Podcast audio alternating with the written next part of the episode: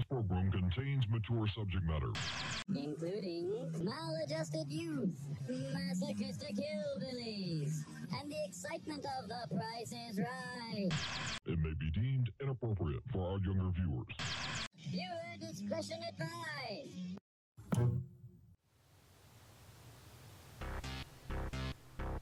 I would like, if I may, to take you on a strange journey. I'm giving you a choice. I could put on these glasses or start eating that trash can. You maniacs!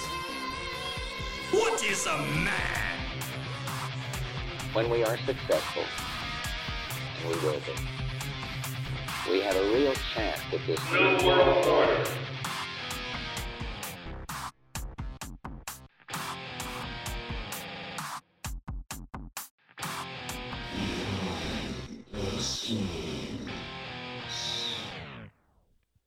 Take us on this journey. Well, in that case, welcome back to Behind the Schemes, episode 21. We're legal drinking age, and I should definitely probably have a drink for tonight. I think you should. But I've been mostly sober for these recordings we've been doing as of late. It's been all right. Been on my good behavior. Been a good boy. I have not. No, you're not. Dirty. dirty Malachi.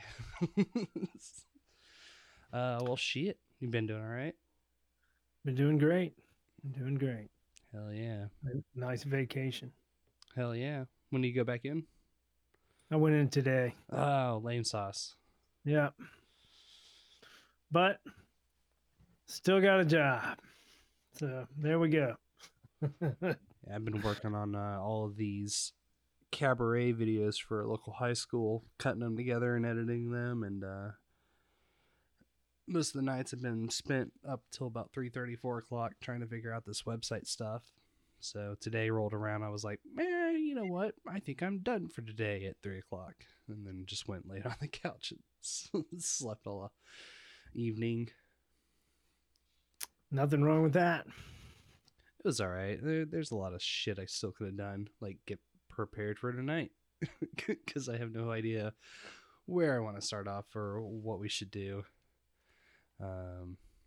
But yeah, so what I would, unless you got any objection, I'm going to go digging for that paranormal story, which I know is in here somewhere. How do you like the Discord so far? I like it. It's kind of weird though. It's like, I know you redid it, right? And on this, I have it up on two different computers on the one that I'm looking at you at. And this is not your fault. This is just probably a refreshing thing. You have all the stuff here that's really cool.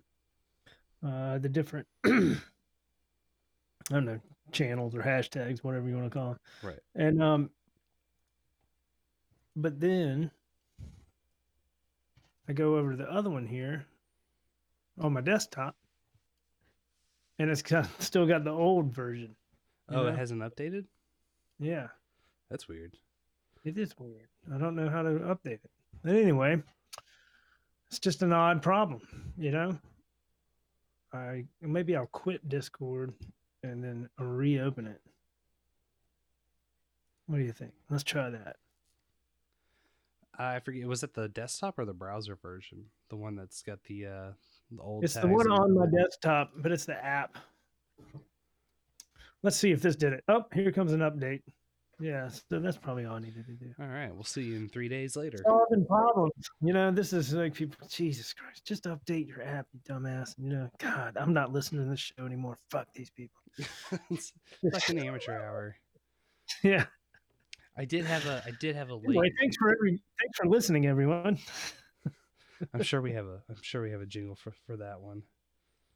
How dare you? Yeah, you know, half of our stuff is nope, it's still the old. Because you get. Oh no, wait, you got it. It's good. It's updated. Cool. Yay! Well, that was enough cover time. Technology. That was enough cover time to find this Singular 14 article that had been sitting on for a while. Irishman cleared of assaulting his girlfriend blames her energies on, quote, demonic forces. So this 48 dude of County Clare, Ireland, was cleared of assault last month following an August 17th, 2019 incident in which he had held his then girlfriend down during an attempted exorcism. Mike, do you know anyone that's ever been exorcised before? I don't know many people that exercise. Do you know what a reverse exorcism is? It's when the demon tells the priest to exit the child's body.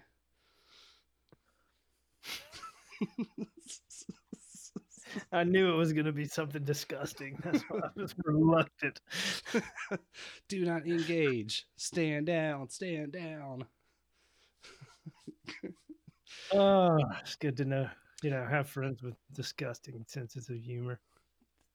Wait, disgusting sensitive or disgusting and insensitive? Yeah. Senses of humor. Friends, plural. Oh, senses. Senses of humor. Yeah, we do try. We do try. NBC, you are here to listen and not speak. I hit the wrong one. Damn it. What is this, amateur hour? Apparently. That's I got another one of Joe Rogan saying he wants to be a globalist. How does he get in? I was pretty happy about. But I did not put it on the tablet because I slept most of this day. So next time it'll be ready.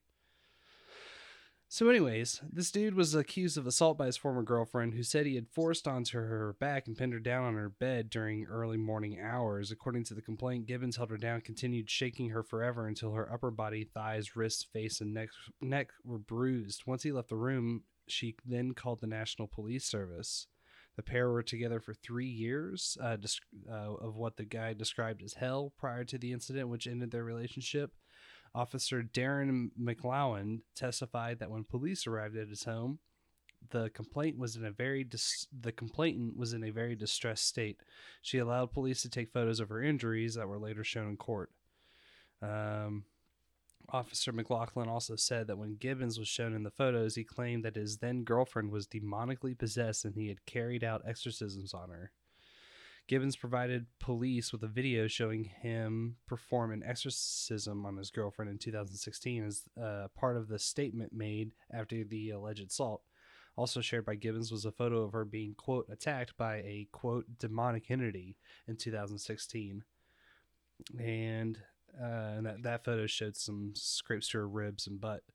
At the trial, when asked by the judge to comment on Gibbons' exorcism videos, Officer McLaughlin said there is something there that when viewing the video, it is very, very strange, and you do see her scraping herself.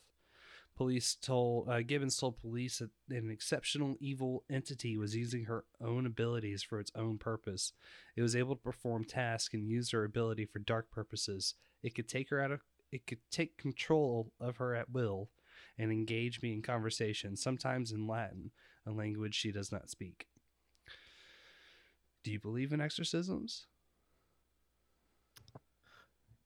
I'm not. No, I have no reason to believe in exorcisms, but it makes some amazing movies, you know, about them. Dude, have you ever read the original Exorcist book? No. The movie scared me too much. Well, you'll be very glad to know that the book holds no punches, just as much as the movie did. It's up there with one of two of the most terrifying books I've ever read. Well, the second one was The Shining. Oh yeah, yeah. Very, very gets in your brain. The Shining. You're going crazy with it. You're going crazy reading it, you know? Yeah. At least I kind of did. So, where were we? Judge Patrick Duncan, who presided over the case, said that Gibbons' defense and a version of events concerning the occult, exorcisms, and devilish possessions should be explored more by the state. The judge added that when that he had found the complainant to be less than fulsome under cross-examination, noting that she remained silent when asked about her previous unexplained injuries, which she had allowed Gibbons to photograph. The attorney read aloud a text sent by complainant to Gibbons, which read, "I am so glad. I knew I needed the exorcism. She was in on it the entire time."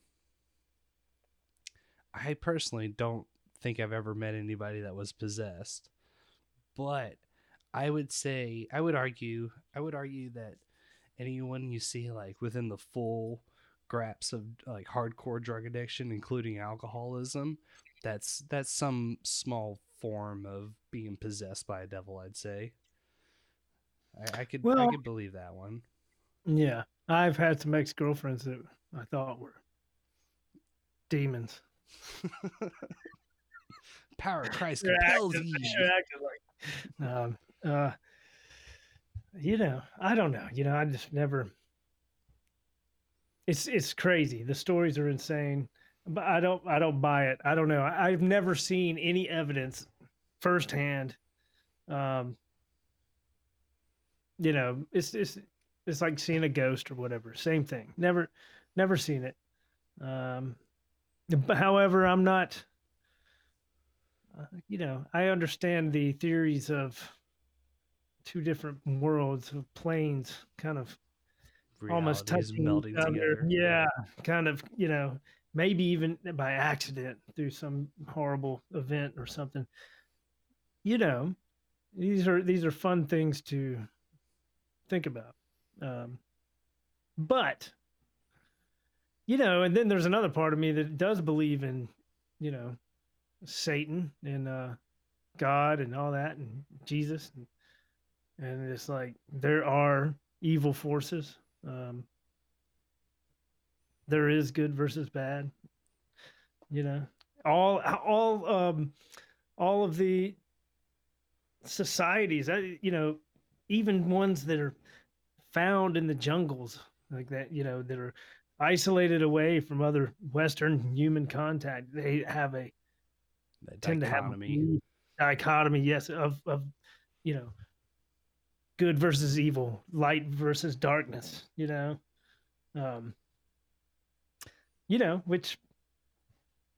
it could be just a simple survival mechanism, I could see that, yeah. I'm kind of getting the sensation that if you saw someone that was possessed, your opinions would change quite dramatically and quickly, or would you find yourself kind of digging in your heels a little bit? I don't think I would have any reason to, need to dig in my heels. If I saw something that was convincing and like unexplainable, I think I'd be willing to say that's some possessed shit right there, man. So you're saying that if someone did a 180 crab walk down the stairs, you wouldn't really be like, man, that shit ain't right. No, normal people don't be acting like that. You don't find any fault with it to say, yeah. Not at all. No, because just like UFOs, UFOs, I've seen them. Well, they're there. What are they? Is it terrestrial or extraterrestrial UFOs? It's unidentified. How would I know? I know. But I'll tell you what, they're fucking there. I've seen them. Is it the government man? It might be. Is it the Grays? Wait, where did you see them at? What, when and where? Multiple places at the coast. The first time I saw them was at the pier in Carolina Beach, North Carolina, all places, with neighbors and friends. Excuse me. And we're all drinking beer, in about 6, 7 in the evening. No one's drunk. We're all off work. Just getting started. Yeah, exactly. Early evening, and other people from a girl was with her children at the baseball fields or whatever, and they saw some shit. But it was a bunch of lights off, little orange dots that were just going all across the ocean. You know, and you think of the plain vastness of the ocean.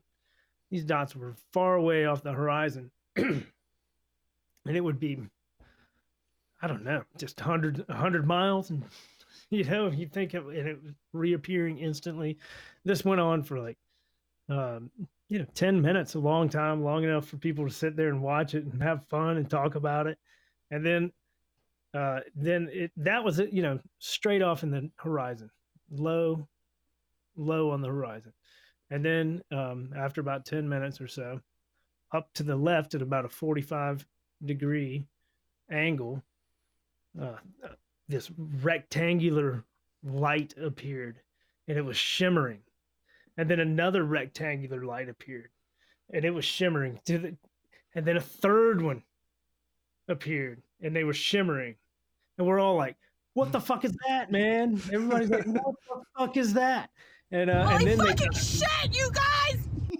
Exactly. And then they shimmered up, and then they just went away. They didn't fly away. They didn't move away. They just they went out. The lights turned out. Like someone fading them out or pulling the switch. Right. Out. Yeah. It was like a 5-second fade out. Yeah. All right. Go on the fade. I think standby alien or standby UFO fade out. Yeah. UFO fade out. Go. That's pretty nuts. I unfortunately have not been as lucky to see anything like that, other than some pretty crazy electrical storms out there at Wrightsville. Mm-hmm. Yeah, this was red light 10 years ago. Oh shit! Yeah. And then just a couple of maybe 3 years ago, it was when we moved here to our house we bought. So it was about 3 years ago. I'm outside grilling in the backyard. And I look in the horizon, and it's like, man, that looks like a weird airplane. And it's like, nope. Oh shit, that's the lights, man. You know, and you know it when you see it. I ran inside to get my wife. And I'm like, come on, hurry up. She runs out, the lights are gone. I'm looking like an idiot. You know what I mean? She's just like, all right, she turns around and goes back inside, but I see him a few more times. And then one night, I just tell my wife, and then one night she's driving home, and I get a phone call, and she goes, so are the lights like kind of orange and in the, you know, low in the horizon and bright? I said, yep. She said, they're there. And I ran outside on the back porch while she was driving home, and they're there. And I've seen them a couple more times since, but not in a while. This is, you know, I did see them once this year. But it's been a while. Jeez. And it's never been really, really late at night. It's usually in the early evening, but it's a trip, and you can sit there and watch them for a while. And sometimes they move, sometimes they don't. I forget. Is there a base out there? It's Camp Lejeune. It's a little north of us. Yeah. It's a Marine base. Interesting. And you know, it's not explainable. You know, you see it and you're just like, yeah, I mean, I don't need any visual proof or evidence to believe in UFOs. So I'm actually digging the shit out of this. This is some pretty gnarly stuff. Right on. It's fun. You know, I like talking about it because I know other people who've seen some crazy unexplainable shit. And I'm like, I have too. Yeah. Now, finally, you know, and it's exciting. We're not out there lying about it, you know. It's there, and finally to have somebody like my wife see it, and then go, "Holy shit, it is there!" You know, and you know that's a good kind of reaffirming. Ah, yes, you know, hell yeah, not crazy, you know. One check for that box. I've always loved the X-Files, though. You know, I was always into that. Yeah, I know I've seen the whole thing, but it hasn't been before I turned 16, so it might be due for a rewatch with the new shades that I got. Right on. See how much really hits home, you know. Yep. It's fun. It's fun. Damn. I actually, yeah, I've been looking for something to watch on the background that I can do while working on all this website stuff. I might legit make it X-Files. I think that's it's not a bad idea. Yeah. There's another one that my folks were turning me on to called Roanoke's Lost Colony, something along those lines, but it's up in Nova Scotia. Is that in Canada? Yeah.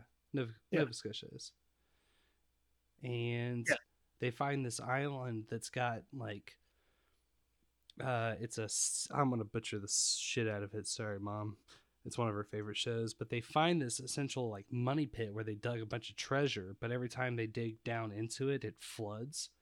But some of the artifacts that they found in and around date all the way back to the 1300s with the Knights Templar. They find a little lead cross buried in the earth there, and the whole ground is just littered with all of these different time periods, like trying to find this stuff on the island. It's really fucking nuts. I mean, and just the construction that they've done. You want to share tunnels. Some of that information, so I could look into it. Yeah. I'll remind me after the show, and I can, or during the break, I'll get it sent over. I don't want to lose my place on this article. So going back to the exorcism, Gibbons' attorney, Dara Hassett, read a lot of text sent by the complainant that said, I am so glad I knew I needed that exorcism. However, under the cross-examination, the woman denied being possessed by demons, and when asked about the text message, said that what took place was not an exorcism. When he, I just want to make sure I heard that right. Yeah, I started back. So the woman initially said that she needed the exorcism? In a text message, yes. Oh. And then under cross-examination,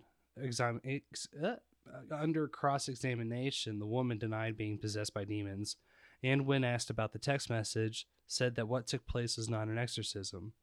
When asked about the unexplained bruises on her body that appeared in the photos previously taken by Gibbons, she said, I don't know what's caused the bruising. Ultimately, the judge said that there were so many conflicting and unsatisfactory aspects of the case that he was not satisfied to convict, and ruled that the bruises found on Gibbons' now ex-girlfriend were done under circumstances where there was no intention to cause harm. Gibbons maintains that his former girlfriend, who remains unnamed, to protect her privacy, was possessed by demonic forces and said that she would sometimes enter a trance-like state prior to spouting Latin. These phenomena were often accompanied by lights turning on and off, objects flying off the walls, and mysterious injuries to his girlfriend, including horrible bruising and horrific-looking scratch marks. I would witness poltergeist activity and the whole plethora of stuff, Gibbons said, or told the Daily Mail in a 2017 interview. The bruising that she was getting was horrible. When I wasn't there, it would escalate. Some of the marks she got were horrific-looking marks, scratch marks, and all of that. One thing I did learn from all of this is that good and evil definitely exist. That would be... How about that? The moment shits, because poltergeism.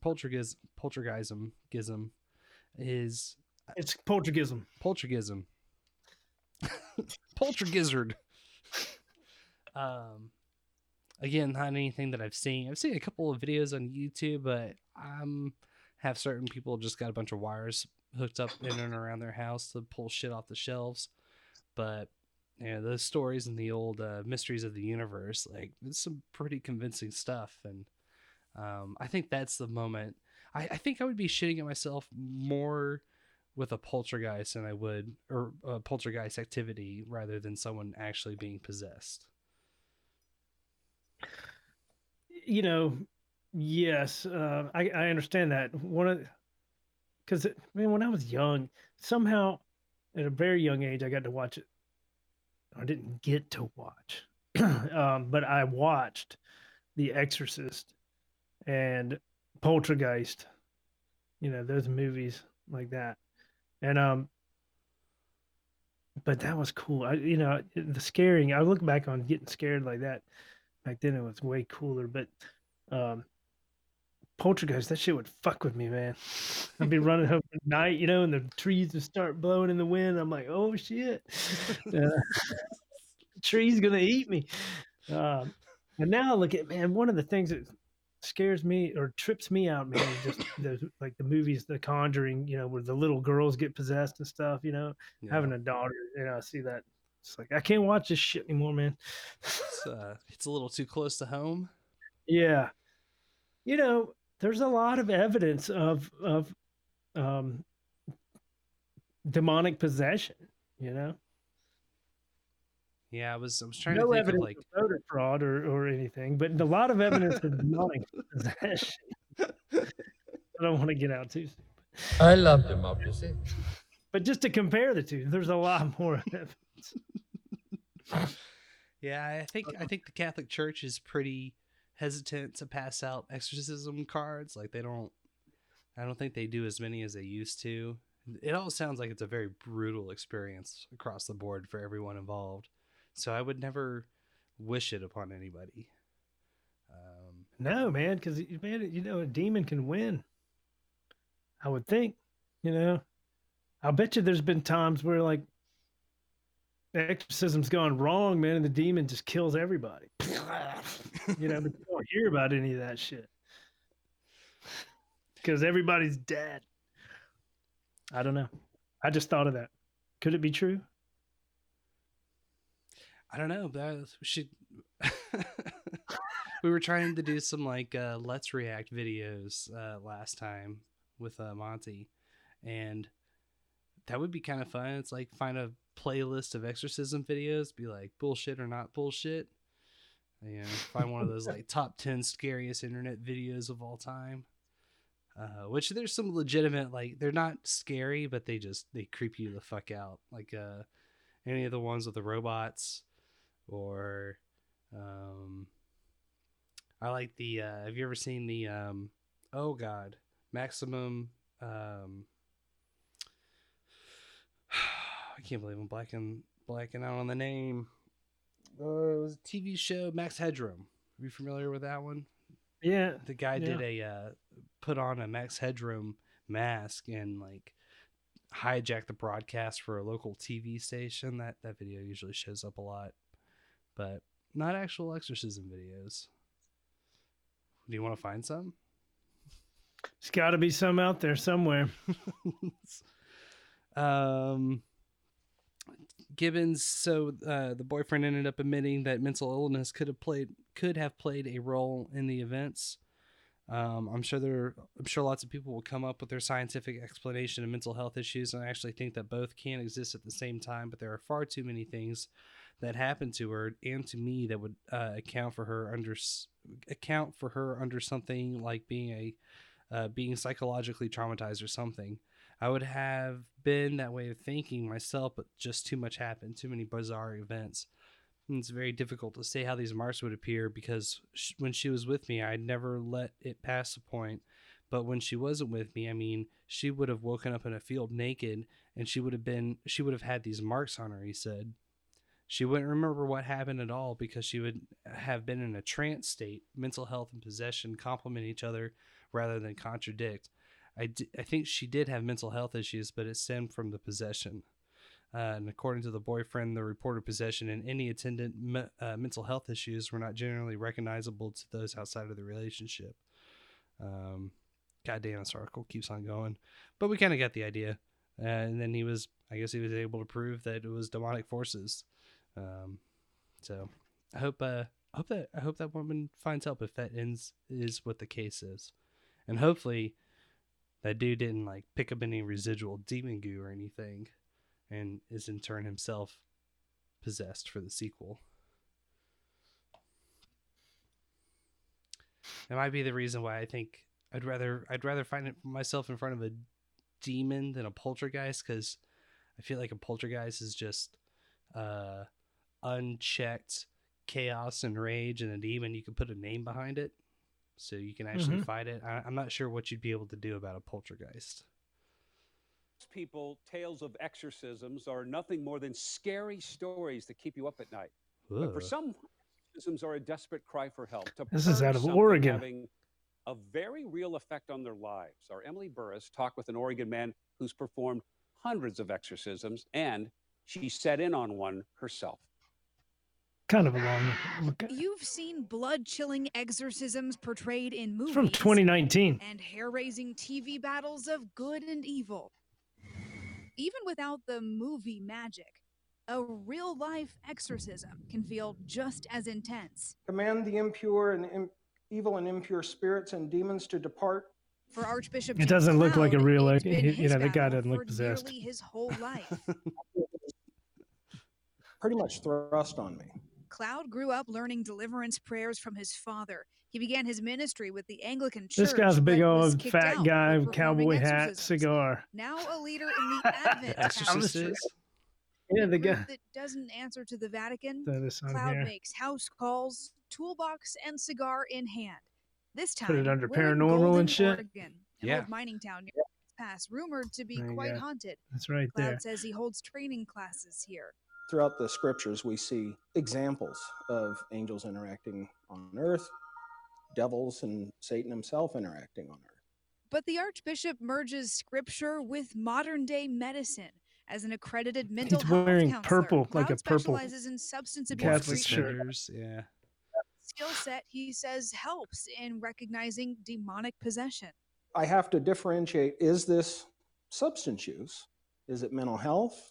Or is this a legitimate issue that's going on? Yeah, that's the question, isn't it? Or I shouldn't say it, never mind. You got to... Or is this a communist?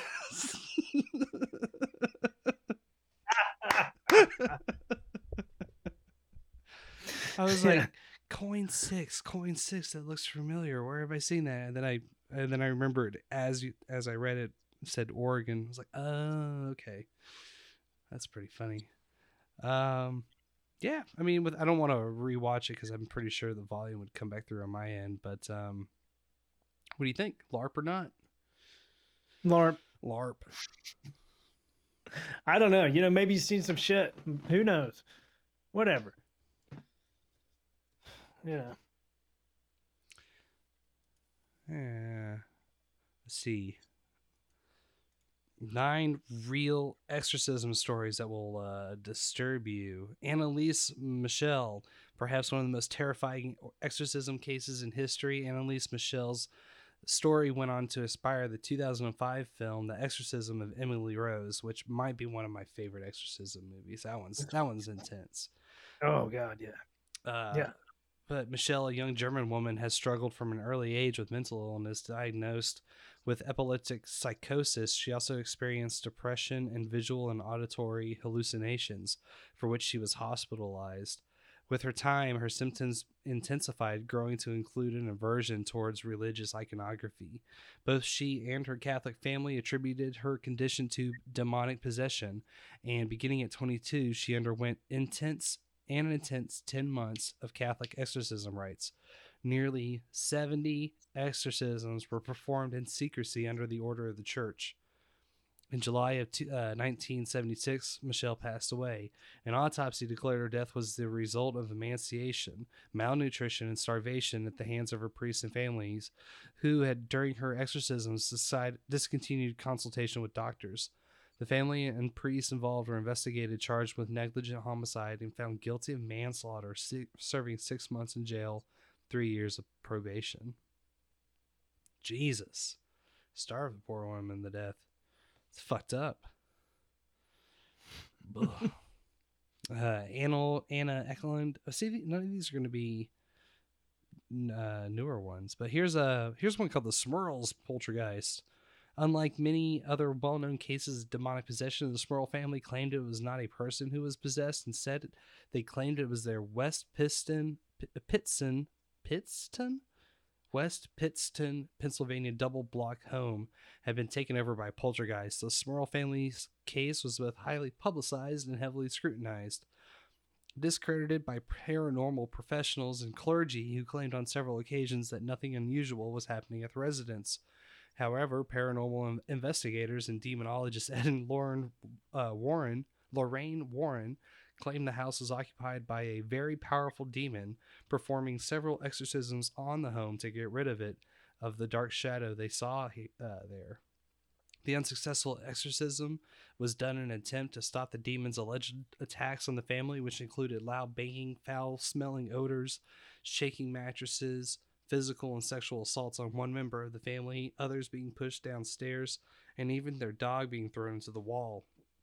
In 1986, after publishing a book about their experiences, the family claimed intense prayer had helped return things to normal, although the family matriarch said that there were still odd occurrences in 1987. I thought for a second they were going to take this the Amityville Horror route, which is another book I have but have not read. It's on the list, ever-growing list. Good movie, too. Yeah. I don't think I'm going to go through and read all these. Oh, Son of Sam is on this list. One of the most notorious serial killers claimed to have been possessed. Yeah, but that was, I think he admitted it was just a bunch of bullshit to the FBI, right? Let's see. It was a violent spree he had attributed to Papa Sam, a mysterious evil figure Berkowitz referenced in letters he had left at crime scenes. After his capture, it was revealed that Sam was the dog of the neighbor Sam Carr. Berkowitz claimed in his prison diaries that the animal was possessed by a 6,000-year-old man named Sam, an alcoholic who consumed human blood. He also claimed that the spirit locked him in the attic and commanded him enough to kill through the dog. Could you imagine? You're so off your fucking rocker that you're listening to a 6,000-year-old dude and a dog named Sam. Kill him. Kill him, Sammy.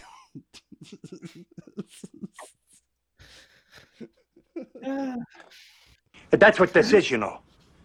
Satanic black magic. Sick shit. Sick shit.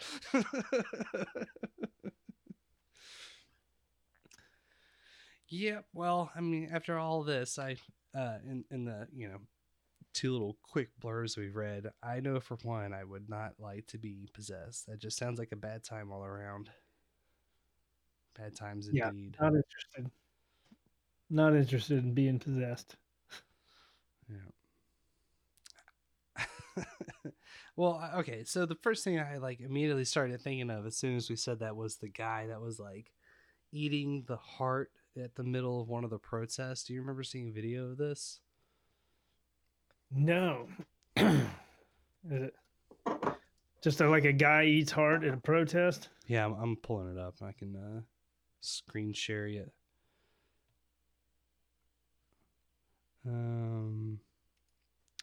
RT. Yeah. Fuck yes. Is it a black t-shirt guy? Yes. I don't know. Let's see what. Oh, wow.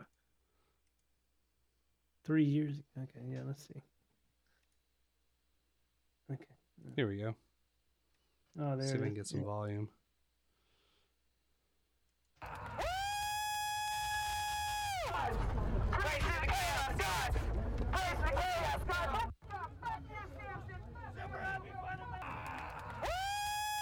I guess he doesn't really like chomp into it. He more like pops it over his head.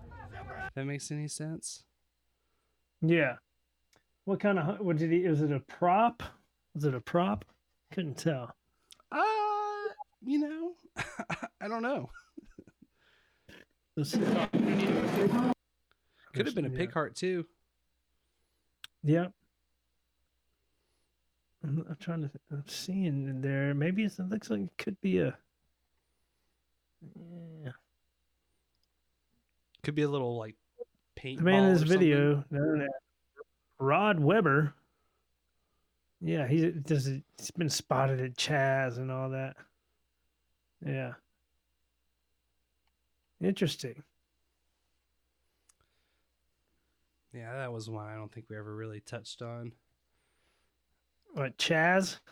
Well, no, I mean the guy eating the fucking heart, but yeah, Chaz is a whole like a failed nation state.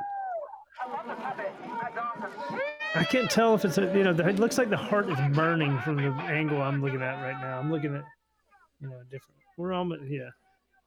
I'm watching a longer version of this here. Let's see. Oh, no. Here we go.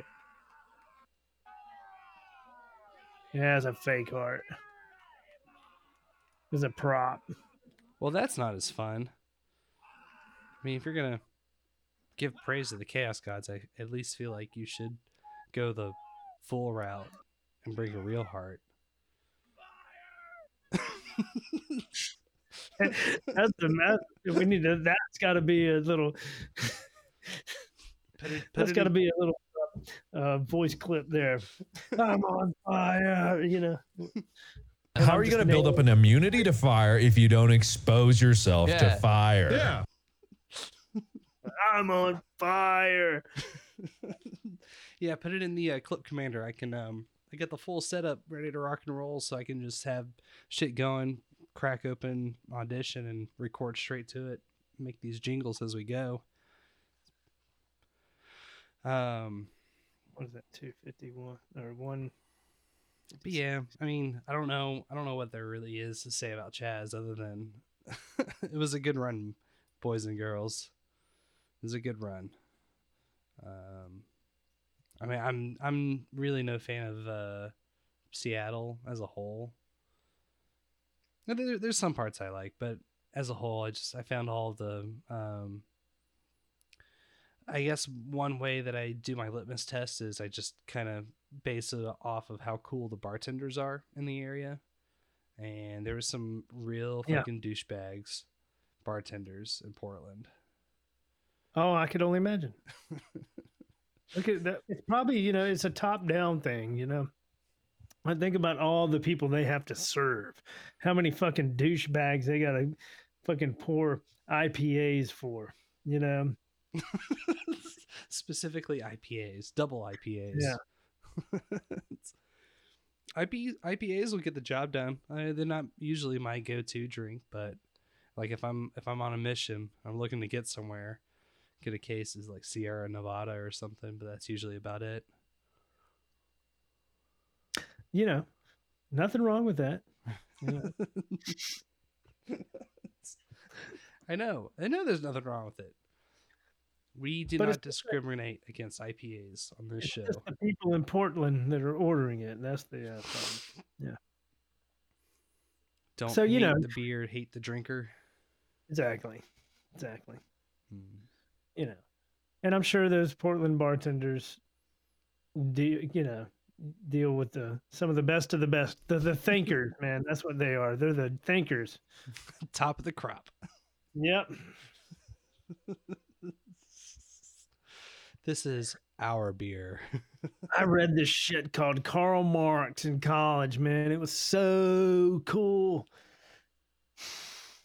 You know, the one that really gets me is it's not the people wearing the Shea shirts, but it's the people I work with that go off on me about people wearing Shea shirts.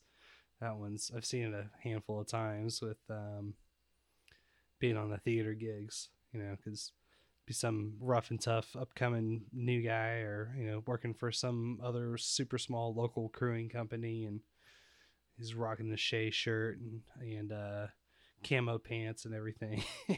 And this guy I know was just going ham on him about how little this kid actually knew about Shea.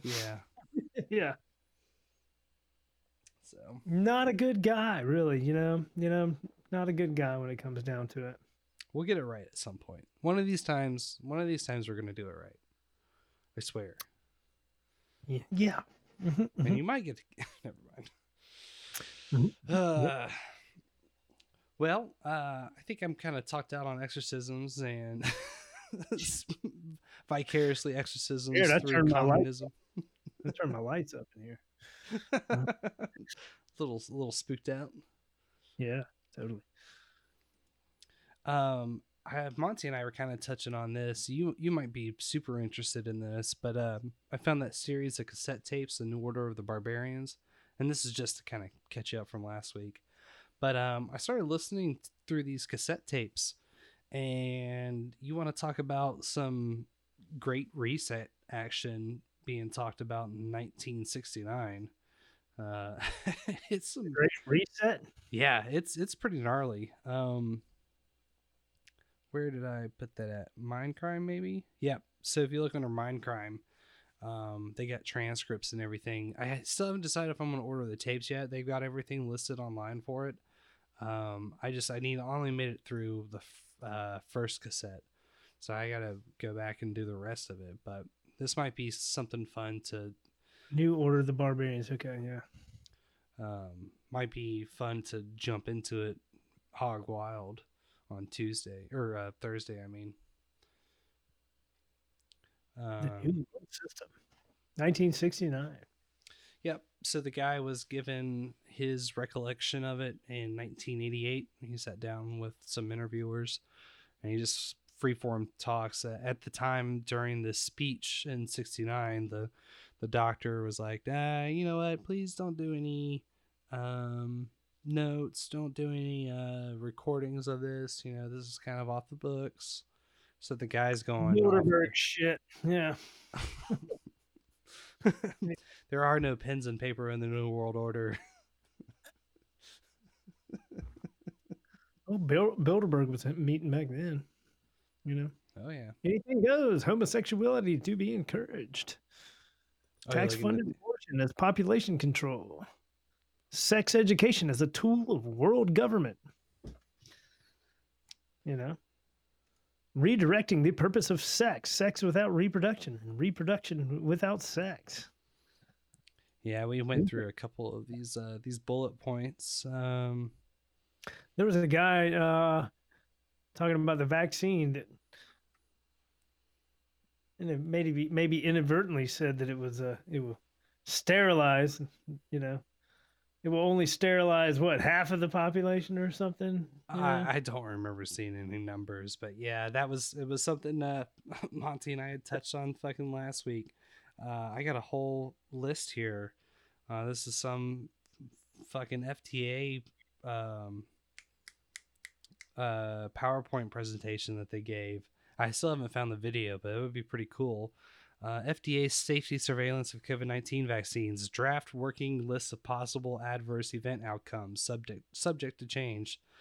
Guillain-Barré syndrome, acute disseminated encephalomyelitis, transverse myelitis. I'm not a doctor. Meningitis. Convulsions, seizures, stroke, narcolepsy, cataplexy, anaphylaxis, acute myocardial infarction, myocarditis, pericarditis, autoimmune disease, deaths. Deaths is at the top of the second list. Pregnancy and birth outcomes, other acute demyelinating diseases, non-anaphylactic allergic reactions, disseminated intravascular coagulation, arthritis, Kawasaki disease, multisystem inflammatory syndrome in children, and vaccine-enhanced disease. I sincerely apologize for butchering all of those names, but it came from a place of really wanting to try. Let's see. I'll send that over. That was an attempt, man. You know what? I try. I really do. You know, there was definitely ones I passed because I'm like, I'm not even gonna make it. I don't even know what half the shit in there. I saw autoimmune disease. That looks a little something like AIDS. You know, the vaccine enhanced disease. Once you take the vaccine, is it if you run into the actual virus from the wild, are you gonna have? You don't know what those words, how to pronounce those words. How can you just sit there and, you know, deny science? Because I am an avid truth denier. Yes. I am quite literally making it up as we go. Yeah, at least you don't deny it. Yeah, I mean, I don't have any, like, if I'm not... It's a lie? If I'm not into Dr. Faustus and I'm not into Bill Nye, you know, I don't have my patron scientists that I've really, you know, latched onto and will follow their every word. I think on Hog Story, I specifically said, man, I am so fucking tired of science, or something to that effect. It's a death cult. It's a death cult through and through. It's all fucking culty with their little culty fucking members running around. Science, science, science, cult, cult, cult. Shun the non-believer. Exactly. Can you believe this man denies science? Yeah, well. Burn him! Ah! He turned me into a newt. You know, it shouldn't be funny. You know, it's kind of funny. It's funny. You know, just you know. Yep. That's why I think we should start the show off with greetings, truth deniers. Yes, I like that.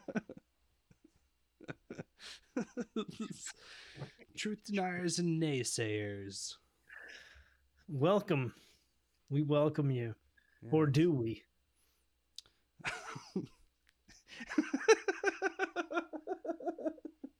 Or do we? Dun, dun, dun. I don't know why that's so funny, but it is too. We can't actually tell if these guys want people listening or not. It's really weird. Yeah, it's going back to your New Order of Barbarians to tape two, and I was just looking at the little bullet list of information that's on the tape two, and then right, you know, halfway down is entertainment as a tool to change the young, weather control, know how people respond, making them do what you want, falsified scientific research, terrorism, financial control. Financial control. Financial control. Could that be making businesses shut down, you know, and not allowing these small businesses to work and do things? I don't know. Financial control. Not offering them compensation for forcing them to shut down. Financial control. Or once they do, start paying out universal basic income. And then surveillance implants and televisions that watch you, the cell phone, the arrival of the totalitarian global system. And then, like in Hong Kong, people will just disappear. That's kind of, you know, that's 1969. 1969. Yeah. I mean, I was listening to this. I was like, holy shit, in 19 more years, this half of what this list is, this guy, you know, if it's him or if it's the recanter making up memories because he can't remember, like some combination of the two, like these guys hit some really interesting points. I was listening to Grumpy Old Ben's today. And one of the stories is there was these RFID chipinated school badges that kids would have to wear full time so that the school could track where everyone is at any given time. And I mean that's something that's listed in the tape one, is everyone's gonna have a badge or an ID at all times. Hmm. Yeah, they want to have you to have a badge that has your. Make sure you let them inject you with something. You know, get rich taking pricks. You know, it's like they're saying, you know, we can't force anybody to take, you know, the vaccine. But what we're going to do is we're going to not, you know, we're going to impose restrictions on schools, churches, restaurants, transportation, you know, banks, and every other part of society that you've got. Yep. But you don't have to take it. We'll have boots on the ground. Yeah. But I would be willing to bet that they also wouldn't let people live off the grid, so to speak. You know, if they chose not to take that and then wanted to just buy their land and live in the mountains and not be bothered, I have this sneaking suspicion that they wouldn't let them do that either. I don't know. What do you think? You know, I don't think it would necessarily be appreciated because what is that person doing being self-sustained, living off the land, I suppose? He should become a contributing member. Should be paying into our system. Yeah. We're losing money on this guy. I mean, you're exhaling CO2, which is killing us all. And raising the temperature on us by being there, so we should have to take some of your shit. What a douchebag! Fucking government. What's all this money we give them? Fucking what are we getting back from it anyway? A news media that's just a bunch of bullshit. I don't get it. I think the technical term is security. What? Oh yeah. Yeah, really fucking secure. I think we're giving them a little too much for security right now. We need to take a little bit of that security back. You know. Oh, you know what? I just figured out what I want to open the show with. That's JP. I can't remember his last name, but he's the long redhead on YouTube. He had done his years. Yeah. That's that lockdown video he did. There was some really just phenomenal wording in there, I feel like, about escaping the coffin of fear and realize that you live in a world without death, you know? Man, you know, I think there's a lot going on with that now, but and why they're chomping down, you know, throwing COVID out there. It's a good distraction from the election. But also, it's kind of weird, you know, that Governor Newsom, it's almost like he got mad that he got busted partying with his friends at one of the most expensive restaurants in the country. No Agenda did a full breakdown. Do you know how much a dinner for two could run you? I would over $1,000. Easy $2,000. Easy. Yeah. Good God. And, you know, shit. Yeah, anybody checked his taxes and see where he got all his money and everything, you know, because he had to lay everything out just like fucking Trump. Well, the mayor of Austin also took a trip to Mexico, and then some San Francisco mayor, I think, was out partying at the French Laundry again. Yeah. Again, no, you know, so these people rule elite. You know, they want everybody to shut their businesses down. They can do whatever they want. They're going to eat at the most expensive shit in the world, but they're not offering to compensate these businesses for shutting them down, even though they're forcing them to shut down. It's no fault of the business themselves. They're like, oh, we'll give you a loan, but it's like, we don't want a fucking loan, you know? You just want us to be indebted to you. You don't want a fucking loan.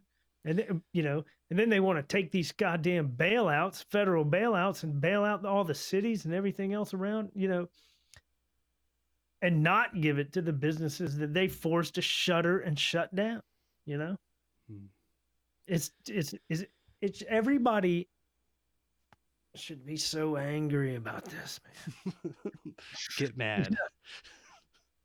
Yeah, I mean, and thankfully taking away the entertainment industry is gone.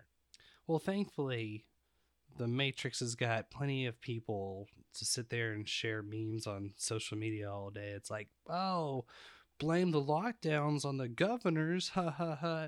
More like blame the lockdowns on people not wearing a mask, ha ha ha.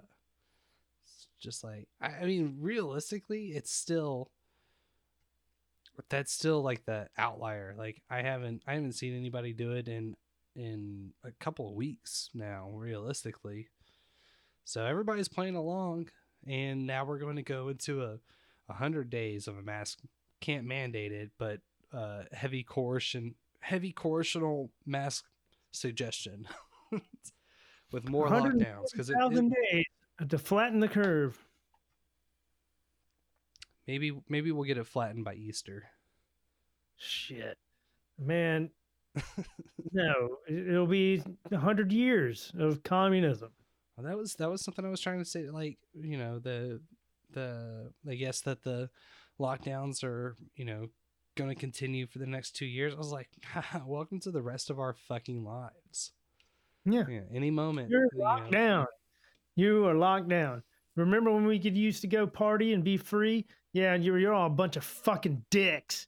And just thought it was cool, you know. Oh, I'm so scared of dying. I'm gonna wear my mask. Now nobody can go fucking party. Nobody can have a good goddamn time, and it's all your fucking faults because you all sat there and took it, you know. And yeah, we need to listen to these people. People are dying. Who? I know somebody. My mother's cousin's friend died of it, man. You know, and they were devastated. Whatever, man. You know. People die of fucking pneumonia. The average age of death from COVID is above the average age of death. I haven't heard that one yet. That's pretty good, though. Fucking A, man. What the fuck? I know. I'm screaming to the walls. That's what I do. It's quite cathartic. No. You're not screaming at the walls. You're screaming at the microphone. You're screaming at all of our listeners. That's right. And, you know, I don't remember who said it, but somebody was said it first. But it was, it's, you know, this will go on as long as people allow it to go on. Yep. Yeah, I don't disagree. I do not disagree in the slightest. And it seems clear to me that it's like the Democratic Party and the left wing of Western civilization that doesn't want to relinquish this power. I mean, I'm still in the mindset that it's once you get into neoliberal, neocon, you're looking at more single party. No, totally. But yeah, I mean, like, yeah, there's definitely people that are fully supportive, you know, build back better across the world. It's interesting that China was able to, you know, have this breakout in China and export it through the Western world, through Europe and to America, and then not have any cases at all. Well, that one's just because they were welding people inside their houses and shit like that. Yeah, and then I'm only halfway joking. But then they're like, also just like, well, it's not that fucking big of a deal. Right. Because the average age of death from COVID is above the average age of death. And goddamn, well, I mean, but, you know, I was thinking, just if you only have a 99.998% chance of survival, what's the fucking point of surviving anyway? You know? What's the point? Well, that just reminds me of that lockdown video. Maybe we'll start when we come back. We'll start off with that one because it's some good shit. He makes some. Yeah, this might be a good time for a break anyway. Good breaking point. You want to take 10? Yeah, I'd love to. We'll be right back and we'll bring it back. You know, bring it back down. Hang out on planet Earth. We'll go back up and we'll come back down again, or not. What? This is a roller coaster. They should be denying everything because what is the truth? Deny it all. Yeah. We're going to come back down. No, you're not. We're going right back up. All right. We'll take 10. We'll be right back, folks. All right. Treat safety as your life's purpose. Instead of being brave, just live in denial that death is part of reality as you enjoy your passionate pursuit of safety. But just know you can eventually come out of the coffin of your comfort zone once there's no more death in the world, because then it'll be safe. Come out of the coffin of your comfort zone, then it'll be safe. I heard that shit shook me. I was like, damn, that's some good shit.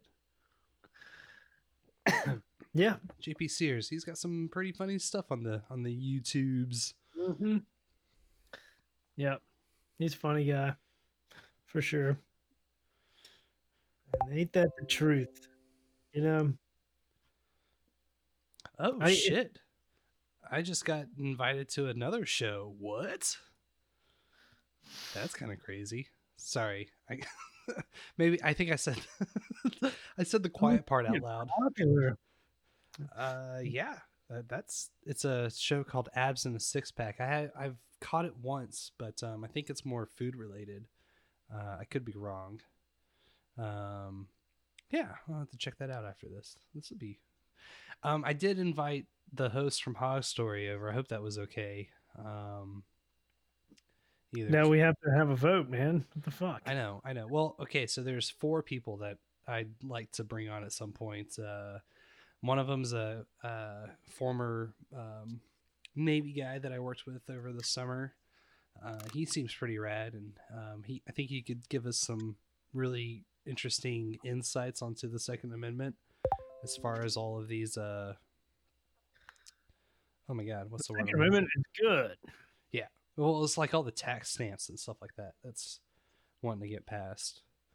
And then I want to get the dude that wrote the Triple Canopy book that I was telling you about. I'd like to try and get him on the show and do like a 2020 year in review. I think that could be pretty interesting. And then, that would be great. Yeah, Carolyn and Fletcher from Hog Story. I think we could have a good time. Good time all around. Horror story? Hog Story. Hog Story. Hog Story. Yeah, it's a really fun show. It's probably the most I've laughed consistently all year, just like one right after the other. My face was hurting afterwards. It was a really good time. Because it's all, cool. It's a fuck ton of jingles and clips. So it's like a jingle battle almost.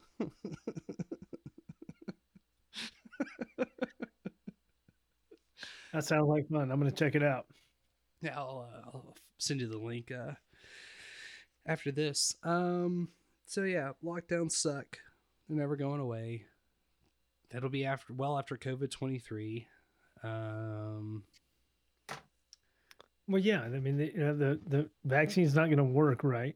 You're going to need to do another one. Well, I was thinking about this today. When it doesn't work this time, all they have to do is just turn around and blame it on all the people that didn't take the vaccine. It's the perfect scheme. Yeah. It's because of your non-compliance that we're doing this all over again. Some bullshit. It's bullshit, I tell you. It's bullshit. It is bullshit, man. There's a part, at first, it's been an interesting thing to just kind of look at and analyze from the start, and there's a lot of things that I think we were saying at the very beginning that is true to this day, but then there's a lot that's like that I thought maybe initially, this is just a plan to take out Trump, but Trump's like just a little piece of the puzzle, not to this one world cabal, yeah, he could be a puzzle piece from another box, maybe in the. Right, but it's a big piece, and but Trump is just more or less the face of Western American civilization, kind of. You know what I mean? Kind of the Magna Carta. Trump is the face of the Magna Carta, is what you're saying. Yeah, kind of right now, because he doesn't want to, write in laws about. Just hate speech and stuff like that. I think he is, at least what he's saying in the actions he's taken other than kind of some of the budgets and stuff he's signed in, which I don't think he had a choice, but some of the things he's done isn't, or you know, it follows the Constitution. Is, you know, he seems to, a lot of his shit gets taken to court, wins at the Supreme Court, you know. Whereas I think some of the things that the governors are doing around are just like total executive orders. Right. I guess I never really foresaw bypassing the process to make things happen over in the guise that, oh, this is so dangerous, we must proclaim it to be an emergency. Can you ever remember a time where you were following the actions of so many national governors across the board? No, absolutely not. Yeah, it's definitely a weird one. Mm-hmm. Not sure what to make of it, you know? Well, I mean, I do know what to make of it. It's about a bunch of power-mad authoritarians exerting their fucking control and will because it's part of the plan. Yeah. You know. And these people get praise, you know? You get nominated for goddamn Emmys and Time Person of the Year awards and all this other crazy shit. We're killing the most grandmas. Unbelievable. These are not the participation awards that you were looking for.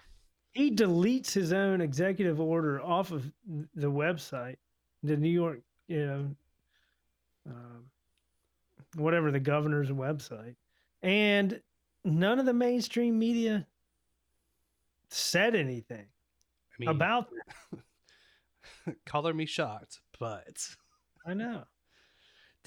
Speaking of that, did you? That was one thing I did drop the ball on, but the James O'Keefe CNN tapes. Did you catch any of those? I've caught a little bit of them.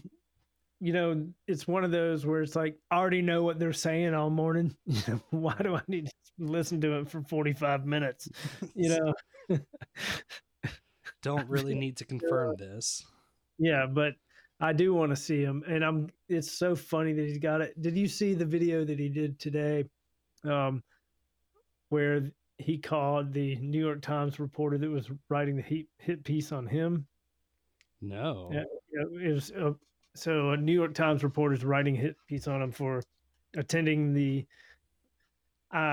New York Young Conservatives conference or something. I think it was a college group, you know, of young conservatives.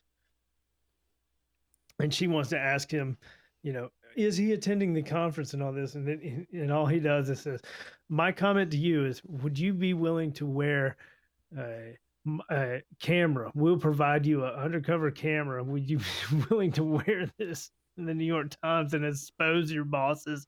And she's like, no, I'm not interested in this, but I'd like to ask you. And he's like, no, seriously, you should think about wearing the, you know, because we're exposing CNN and everyone else. And, you know, you could be a brave hero journalist and do this. And it's classic.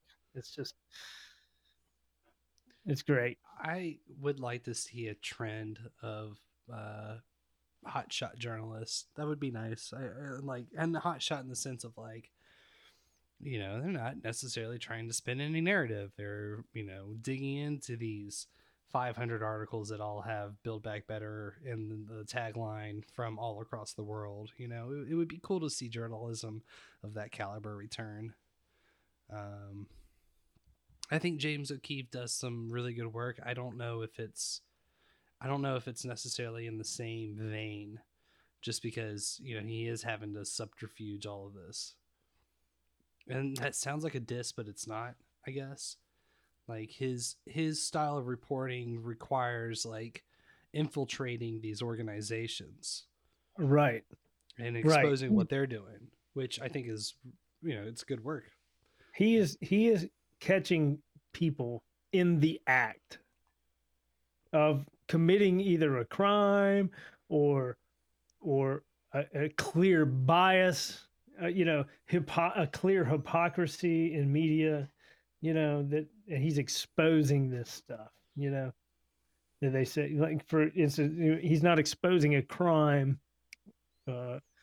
per se with CNN, but he is exposing their blatant, intentional bias meant to, you know, lie. I think intent would have been a good choice of words. Their intent. Yeah. And that's very important. That's very important. What he's doing is he is more of a journalist than anyone at the New York Times. I'll tell you that right now. You know, he's just maybe not doing international correspondence with other governments in that capacity. Right. But what he's doing is also warning to these companies that, oops, they could be caught. You know, there's got to be a check and a balance, man. So what he's trying to do, I think, is kind of a check and balance. Well, I think the other balance part of it comes from the readership engagement. Like, you know, I'm not sure how to phrase it, but if you know that a news source is biased and if you know the source is like so overtly biased, why pay attention to it? And I feel like that's the only reason why I find myself navigating, you know, just trying to catch the full scope and range of a story, like checking in on both sides. But, you know, maybe it is time to absolutely, you know, drop your CNN, your New York Times, your Fox News subscriptions, because, you know, they have clear ulterior motives. Am I saying this right? I'm not sure. It's like the only reason that they still exist is because people still read them. But why read them if they're a garbage publication that's spitting nothing but trash and lies and being dumb .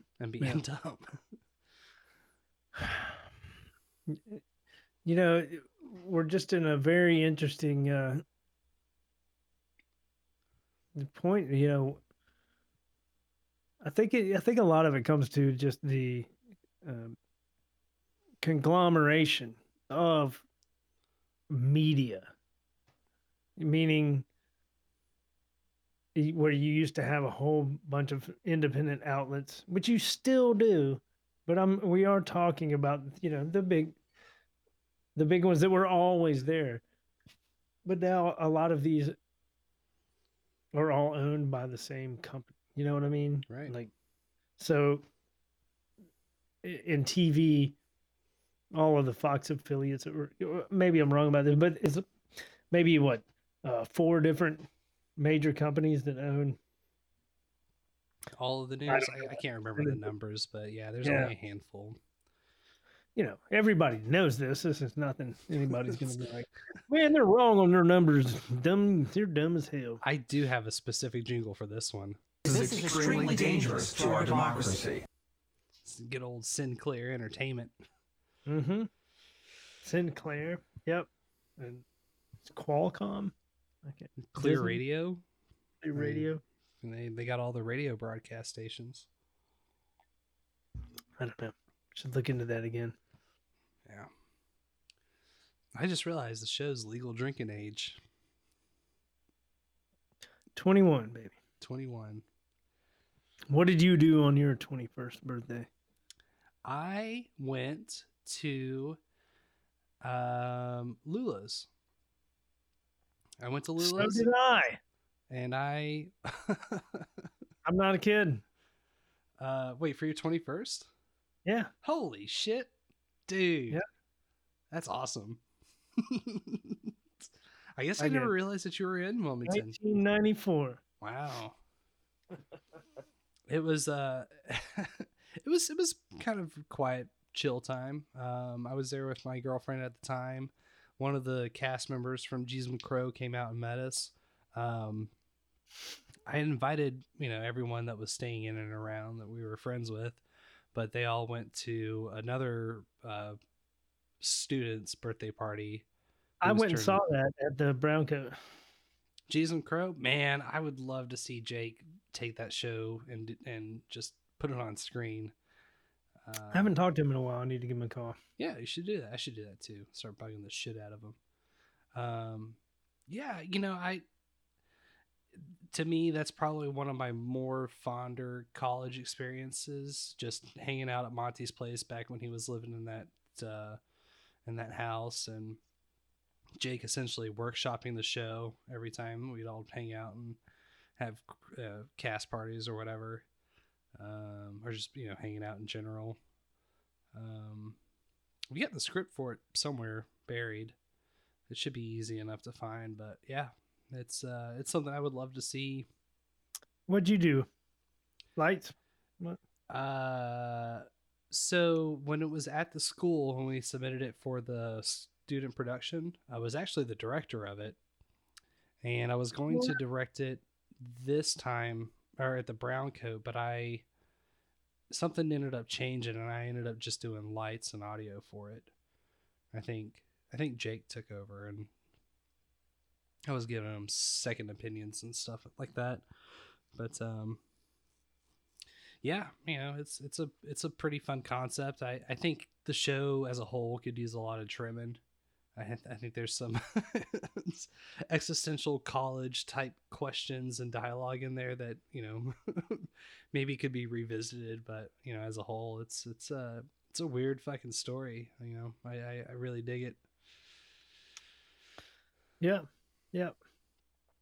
I can't even remember, you know, I remember little bits and parts about it, but I don't remember the plot or anything. Yeah. Well, I mean, I can sit here and tell you, or you know what I actually want to find? I made DVDs for everyone after we closed up the school production of it. And I made a DVD for every cast and crew member. I had the show and the soundtrack on it. I've moved so much that I have lost it along the way somewhere, and no one else seems to have kept a hold of it. It's like, God damn it. I think I had it back up on a hard drive, but that hard drive got stolen out of my hotel room in Chicago a couple of years ago. Chicago. Yeah, not really a fan. I mean, there's some parts that are all right, but it's not really my cup of tea. I hear their mayor's incredible. Such wonderful things. She's dressed up as a Corona girl or something. I fight the virus for Halloween. That one was pretty good, but I really appreciated the clown out of Oregon giving the daily COVID updates. These people have no business doing this shit, man.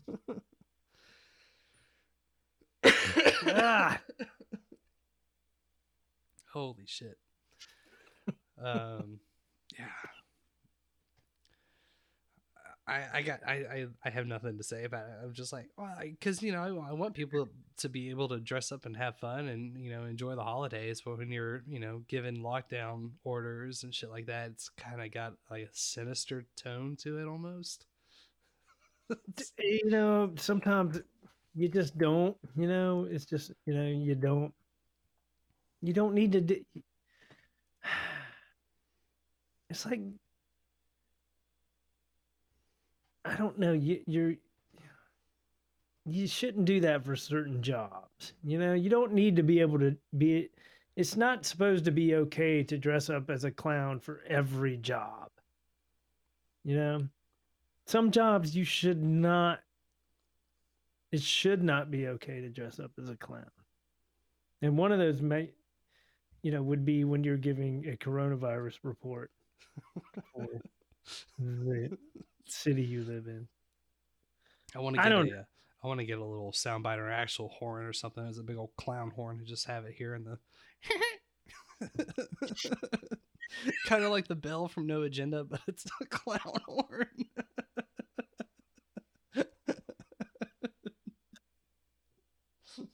That's good. But yeah. Feel like I could have had more prepared on my mind, but I literally woke up, saw your text message, and was like, I'll be up in 10 minutes. I do have a story about space if you got any interest in hearing it. It is the final frontier. It's official. The fast radio burst coming from within our galaxy is repeating.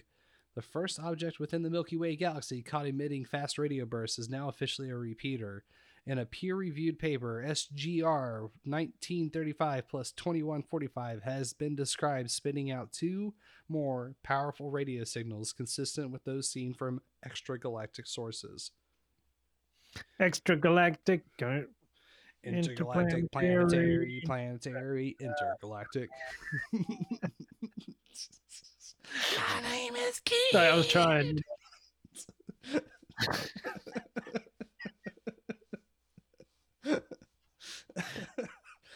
I'd seen someone post Kid Rock is the soundtrack to Stealing Copper.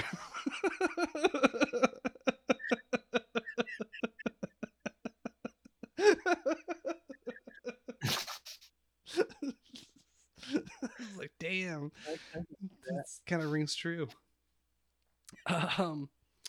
The new signals, however, are not all the same strength. This suggests that there could be more than one process inside magnetars that are capable of producing these enigmatic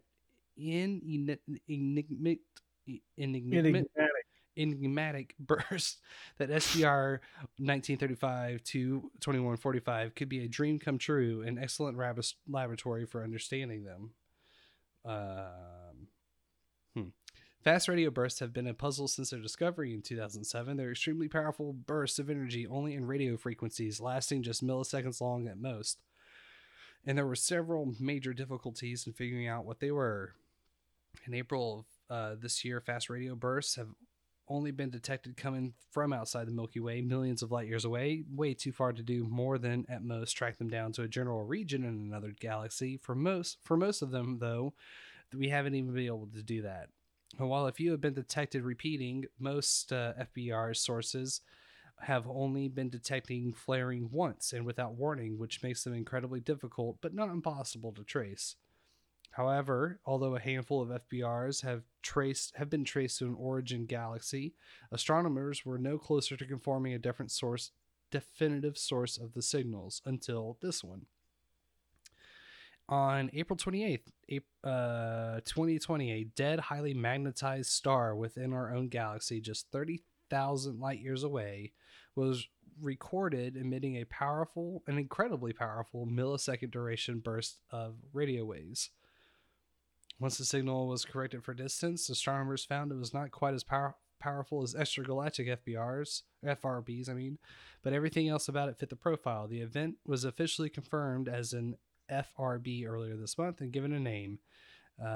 Since then, astronomers have been keeping a careful eye on this particular one, and sure enough, on May 24th, the Westerbroek Synthesis Radio Telescope in the Netherlands caught two millisecond long radio bursts from the magnetar, 1.4 seconds away. A much fainter signal was also detected by the 500-meter aperture spherical radio telescope, also known as FAST, in China on May 3rd. And already these three new signals are telling us a lot, as described in a paper led by astrophysicist Franz Kirsten of Chalmers University of Technology in Sweden.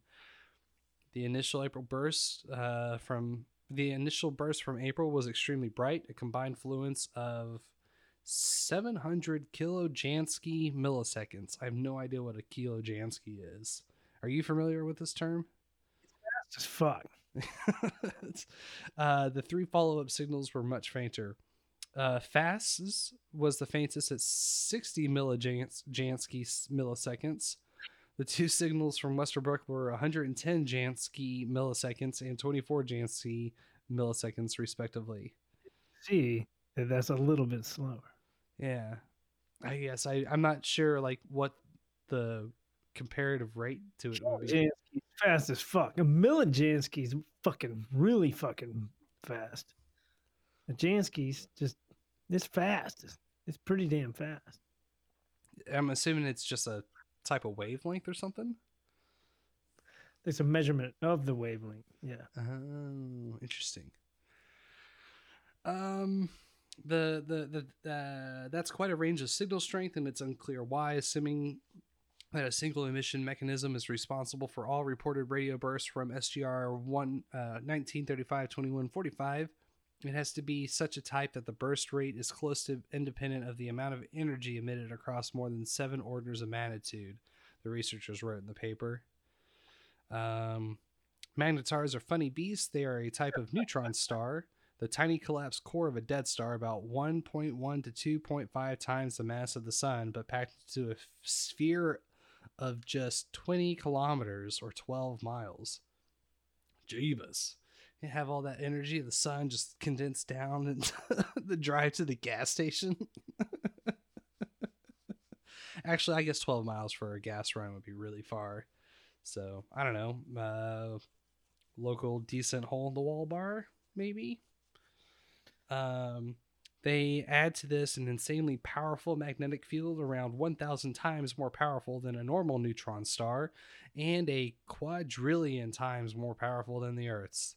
We don't really know how they form. Recent evidence suggests that colliding neutron stars could be one way, but we know that they go through periods of intense disruption and activity.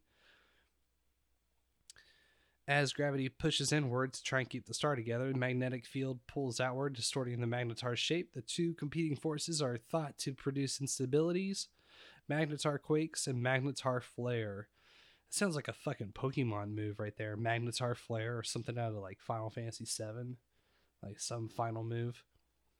It's usually seen in high energy X-rays and gamma radiation. Yeah. Jesus. Just spitting all sorts of energy out.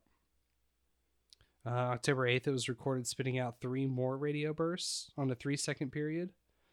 Yeah, I don't really understand enough about any of this stuff. Other than just learning that Jansky is fast as... Kilo Jansky is fast as fuck. And, yeah. Science, baby. It's like the stars are talking to you, almost. I took astronomy in college. Oh, yeah? How'd that go for you? Well, good. I liked it a lot. It seems like a fun topic. I did geology. In community college, at least. Yeah, you know... I liked it a lot. It was just fun to learn about, and makes you college classes, you know, whatever. Oh, okay, I got a grade of an A for reading about moon cycles and wavelength and temperatures of wavelengths and stuff for, what, 3 months? Thanks, man. You can still enjoy yourself doing that. Oh, absolutely. It was fun. And it makes you, you know, focus on it a little bit. Did you ever fuck with astrology or just astronomy? Just astronomy. Just the real shit.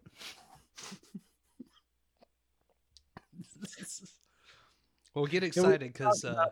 we did talk about how astrology is bullshit because now the... entire solar system and everything has moved and everything is shifted. So now that I guess, you know, if I'm a Virgo, the Virgo's not, what is it, behind the sun anymore. Now, isn't that what it was? Yes. The Virgo, the constellation that is your sign is behind the sun. But the universe can't have shifted in that much in 2,000 years or 4,000 years, however long. Look it up. Oh. Look it up. Google it as Cenk Uygur from the whatever that horrible thing is. The Young Turks? Yes, the Young Turks. Yeah, that's his whole thing. Google it. He's never debated him. Yeah, man, all fucking Republicans are Nazis. Google it. Anyway, I don't know why I went there, but I did. Yeah. So basically, astrology, the signs aren't the same. So if you're predicting the sign being behind the sun, it's no longer behind the sun at that time. Prove me wrong. Now, go. Oh, okay. I almost typed in Cenk Uygur astrology bullshit. Yeah, you know, and he'll just be like, Google it. Like, damn it, man. Could have saved a lot of time if I would have gone that route. Anyway. I have heard that that there's 13 zodiac signs, but I don't really know too much about that particular train of thought. I think the 13th is what is the Van Halen sign? I don't know. This is from who does today? Is that USA? No, is that NBC? It is NBC. NBC, you are here to listen and not speak. Your life is a lie. The zodiac has changed. Here's your, in parentheses, new sign.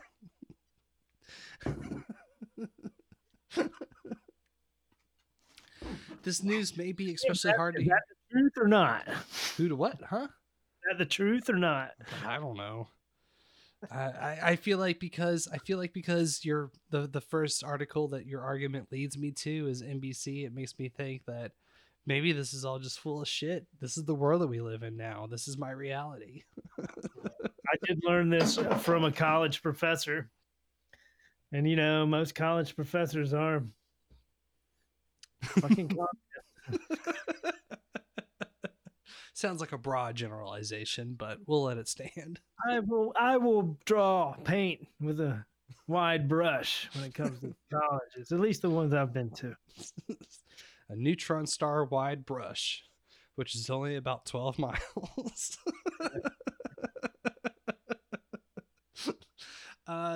This news may be especially hard to hear for Libras who crave balance and order, or Leos whose sense of self is strong. Geminis, both your sides may be rocked. Are you sitting down? Good, because the zodiac has changed. What you believed was your astrological sign may not be your astrological sign. Let's get ourselves out of trouble. Show of hands, who's into astrology, believes in zodiac signs? I believe you know your sign. Yeah. Okay. Yeah. Do you know that your sign may not be the one you think it is? It may have actually changed. Get ready, folks. The sign itself? Listen to this. This comes from NASA, all right? This is real science for once on trending. NASA did the math and realized that the ancient astrological... Real science for once. So you did catch that? When was this, after COVID? September 27th, 2016. Okay, yeah, but still, I want to go back. I want to hear that again. So did the math and realized that the ancient astrological calculations were actually off. Turns out there are actually 13 signs, not 12. There's a new one. It's called Ophiuchus. Ophiuchus. It's for people whose birthdays between November 29th and December 17th. Okay, what are the trades? We don't have any Ophiuchuses here. We're on the cusp. We are. Okay, so Matt and I, our birthdays are like 3 days apart. Yeah. We were Capricorns. What are you? Now we're Sagittarius. I just realized this video's got Matt Lauer in it. I refuse. Wait, no, it's good. Generous, idealistic, great sense of humor. I like. Remember when he had the button on his desk? I remember. Yeah. Piece of shit. Yeah, everybody loved him. Mm-mm. Everybody knew what was going on too. Kind of like yeah. I just the fact that sounds outlandish. While he was here visiting, no, he didn't. He gave us a lot of fucking money. Shh. That's my imitation of the directors of the theaters that Kevin Spacey visited. Oh, yeah. God. He didn't rape anybody. Shh. Hush money. All right. We'll finish this off. We only got about 50 seconds. You're checking obsessive, some traits at the door. Utterly need better. Yeah. Not like Matt. Okay, yeah. Al. You were a Leo. Uh-huh. Congratulations, you still are. Oh, creative, passionate, cheerful, and humorous. Hoda, you were a Leo. Don't say were. Girl, you're a Cancer. Yes. No. No, it's good. Cancer's good. We're good. No, cancer. No. What are cancers? No. You're not a cancer anymore. No. No, you're not. You're a Gemini. Oh, wow. Gentle, affectionate, adaptable, and curious. And I think that's you. That's right. All right, I'll take it. Don't get nervous. It could be worse. You could be an Ophiuchus. How do you say that? I have no idea. Ophiuchus. Or under the sign of exit. Let's get ourselves out of trouble. Shut up. God, I don't think this is the stories that you were talking about. But yeah, November 29th to December 17th. What? Yeah, go ahead.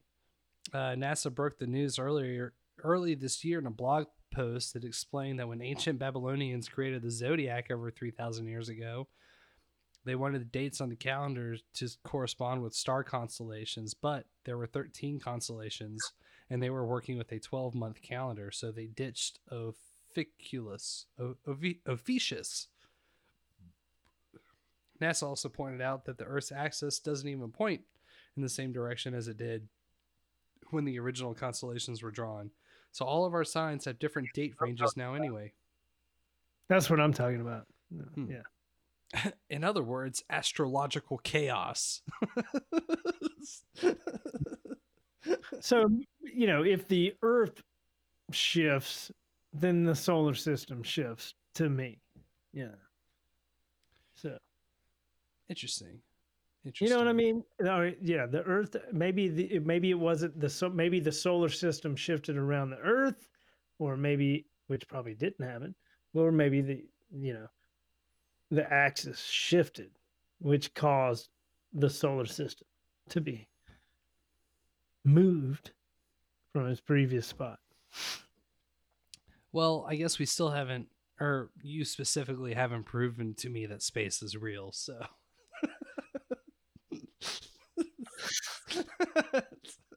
Well, I've presented, just binders and binders full of evidence. I don't see any Google searches in here. Yeah, it's real. It's real. Yeah, it would be curious to know like what all the new signs are, or if there's if everything has shifted across the board, or are we looking at entirely new constellations now? That would be kind of interesting. Well, I don't think it's like that, because we can travel around the world if you believe it's round. Well, no, and, I mean, you can still travel around the world regardless. You know, and you can look at all of the stars that you can see from the perspective of the Earth. So no matter how the Earth's axis moves and does, but what will change is the perspective. No matter how the axis moves. What will change is when these constellations are behind. What constellations are behind the sun during what point of the Earth's rotation around the sun? You know what I mean? Yes. Yes.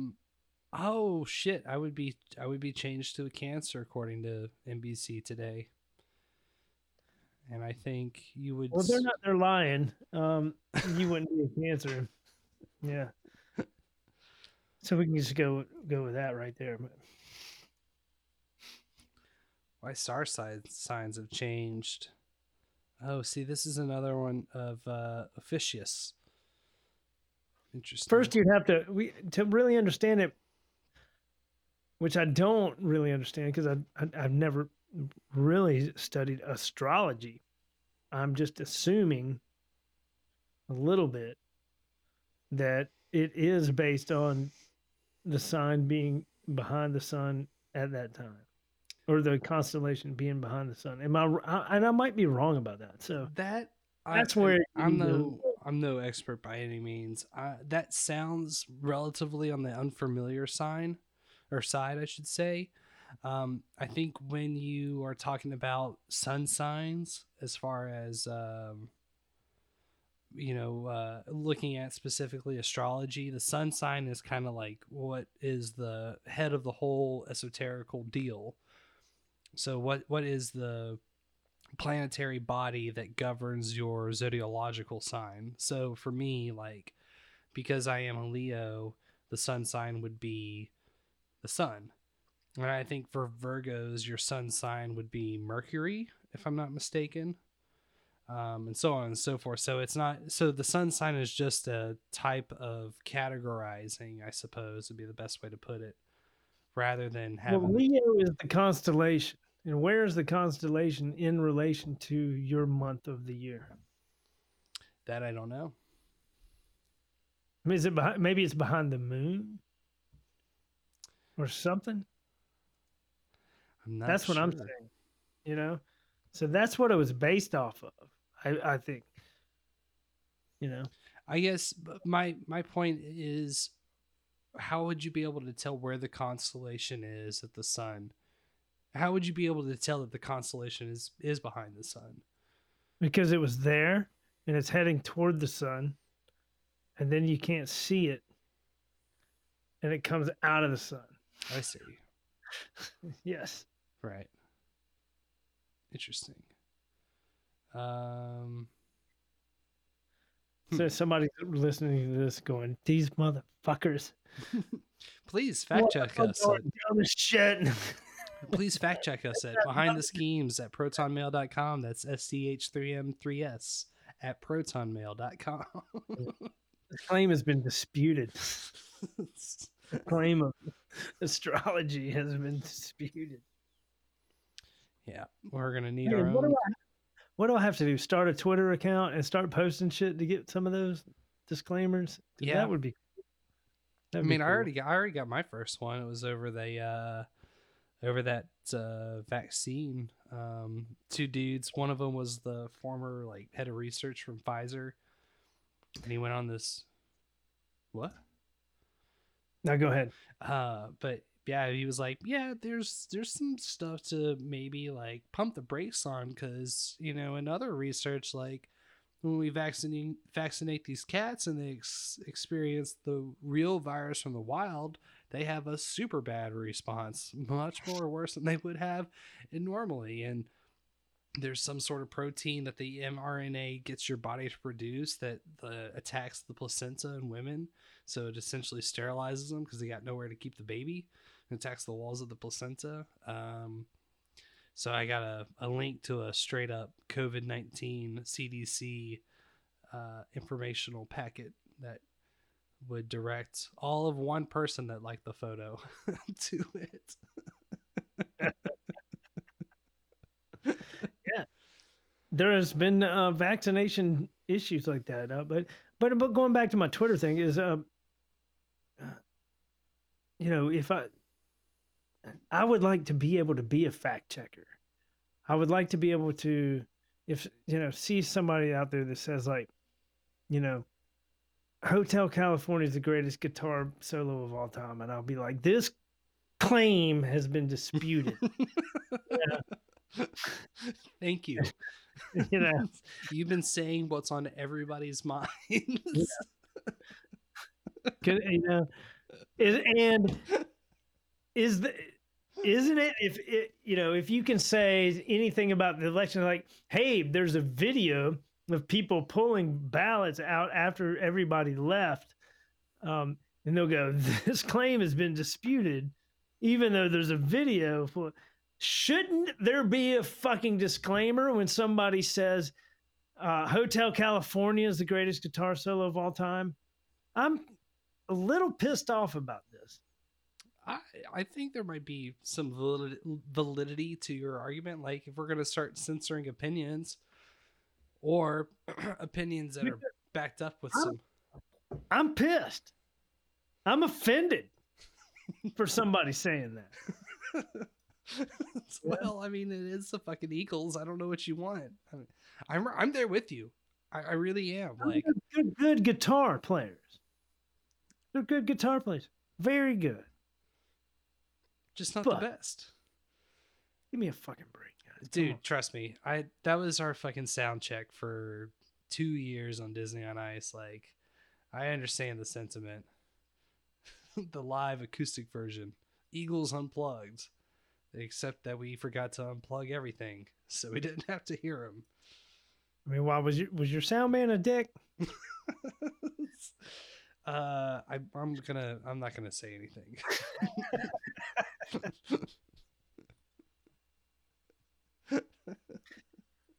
I mean, whatever. I guess if everybody's in on it, you know, and you could put up with hearing that every night for. Yeah, I mean that would be interesting, you know. Do a James O'Keefe, but for or pull a Project Veritas, but for fact checking. Excuse me. I like where Candace Owens was going with this. I'm curious to find out how her shit goes. Did you hear about her suing the fact checkers? No, I haven't actually. Yeah, this. Let me just sues fact checkers. This should be kind of exciting. Yeah. And Black Enterprise. Never heard of this one. Let's see what this is. I'm just gonna go on this. It's a website called. Oh, it's a USA Today link. Pfft. Disable my ad block, you dicks. So never gonna go off the first one again. I need to just change my search engine to, like, what do you use, Brave or something? Better shit comes up. As far as search engine, DuckDuckGo, but browser is Brave. Yeah. Anyway, let's see if this one lasts me through. The Jerusalem Post, conservative political.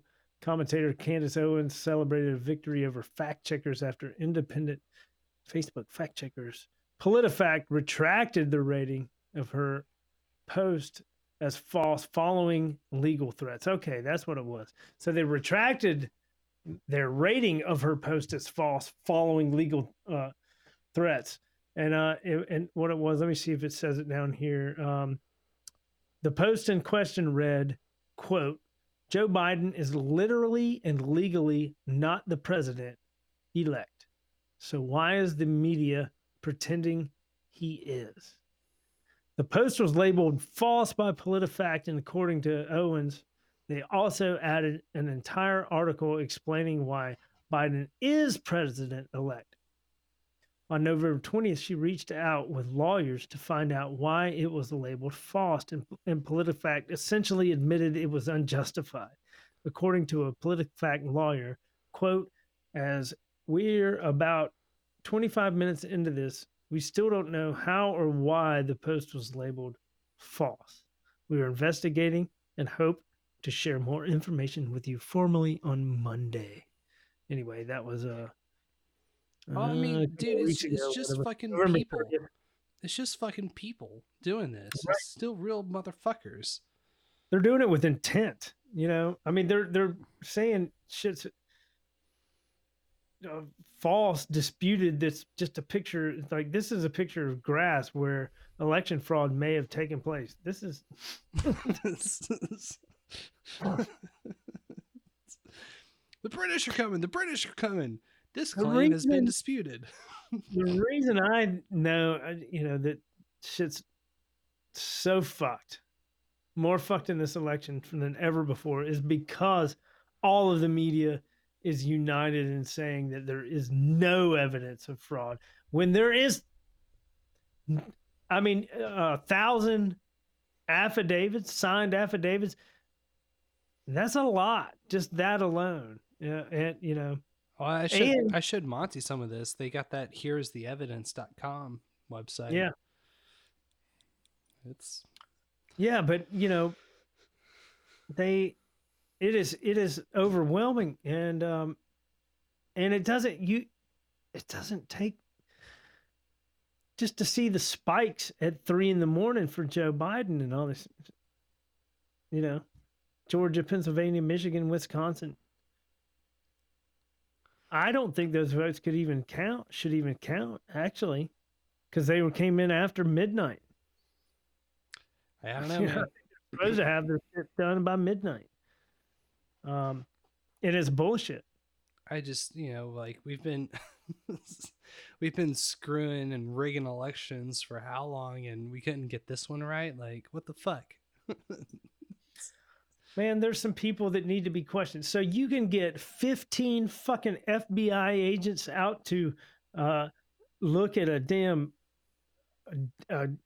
garage door pull at a NASCAR race because somebody thought it was a noose, but you can't get one fucking FBI agent to look into the video of the shit that happened in Georgia. Fulton County? Is that the one where they're passing off the USB stick, or is this the... That's part of it. It's the same people. And then when they ordered everybody to leave, and you have people that have signed sworn affidavits saying they were ordered to leave, but then you have people that are heads of the election saying, we never ordered anybody to leave, but they're not under oath. So we need to put all of these fucking people under oath, man, and get them, you know, why are they not there? Mm. I think it's... I don't know, man. There's a part of me that thinks it's already fucked, but there's a part of me that thinks that it was a giant setup and this shit's just going to be, you know, I have to believe in the positive, man, because I know this is fraud. You got to focus your intent on the outcome that you want to see. Yeah. Well, you know, maybe it's not fraud. Maybe Joe Biden is the, you know, is a guy that has a son that, you know, gets money from everywhere and has porn and crack connections, and Joe Biden sniffs and molests people. You know what else he does?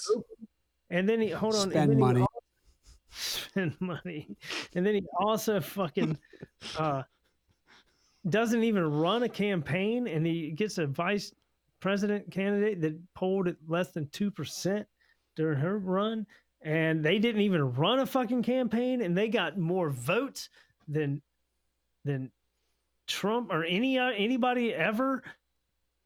And he lost more, but he lost more counties than fucking Obama. And Trump gained. It doesn't. None of this shit makes any sense, and you have to willfully. It takes intent to not see this shit as being legitimate, like, and going, wait a minute, let's look at this. You know, people don't want to see. I mean, that's, I think in that list, the one thing that you maybe could have added is there's plenty of people out there that hate Trump, and like, you don't need any sort of instance of fraud to. Let's see what that. I believe we can start with the CIA. Yeah. The FBI. Yeah. The Democrat Party, yeah. You know, any labor party in the world, any world government, China, Korea, legacy media, you know, all of the media hate him, you know, because they're all a part of it. I know who you're talking about. You're talking about the resistance. That's right. I know these people. Yeah. Yeah. The rebels. The Rebel Alliance. I just want to take two fingers and shove into the back of my throat, just like that. God. Purge that sound from my mouth. Yeah.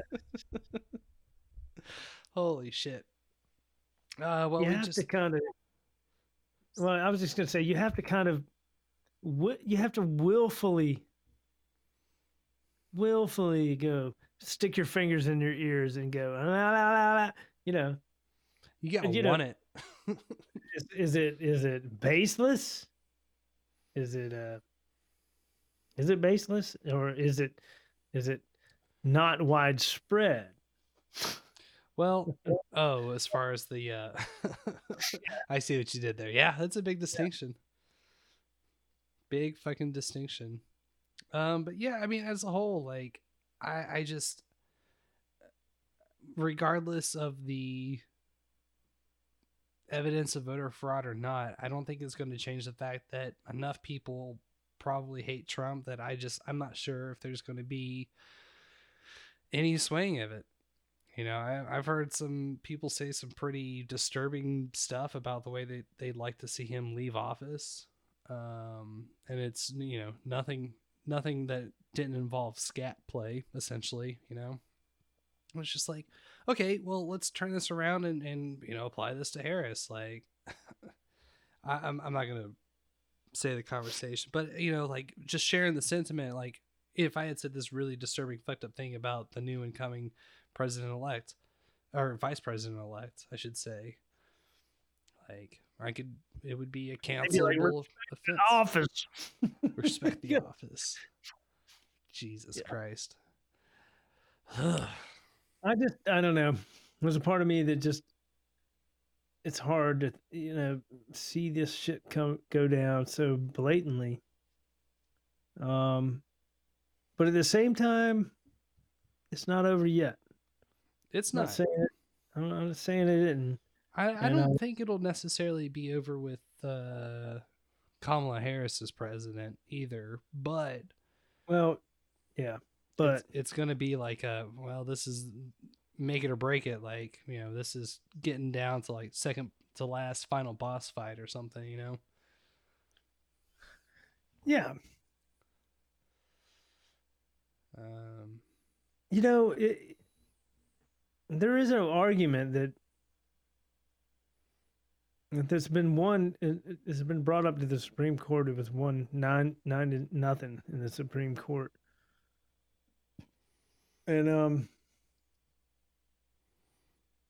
in the past, a long time ago, I don't know where I saw this. But anyway, here it is.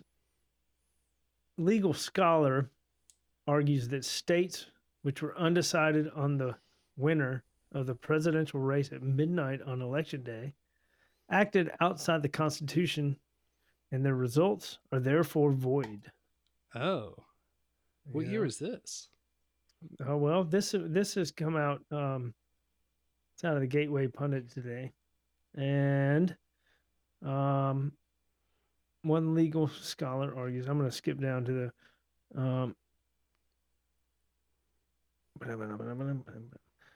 At the postemail.com. Anyway, I'm not going to go there. I'm just going to kind of get to it. The reasonable argument. When the federal statutes speak of, quote, the election, they plainly refer to the combined actions of voters and officials meant to make a final selection of an office holder by establishing a particular day as, quote, the day on which these actions must take place. These statutes simply regulate the time of the election, a matter on which the Constitution explicitly gives Congress the final say. Foster v. Love, 522 U.S. 67, 71, 72, 1997. Okay. Interesting. And let's see. Okay, we'll take a closer look at this binding precedent below, but in preview, please understand that it emanates from a 9-0 decision of the United States Supreme Court, wherein the entire court joined not just the outcome, but also the opinion on this very point. The voters vote, the officials count, these combined actions form the election, and the election must be decided on the day. States that failed to make the final selection of office holder by midnight after election day have violated the statute, subjecting the nation at large to the very evils congressionally mandated were drafted to prevent. Sorry for the pause.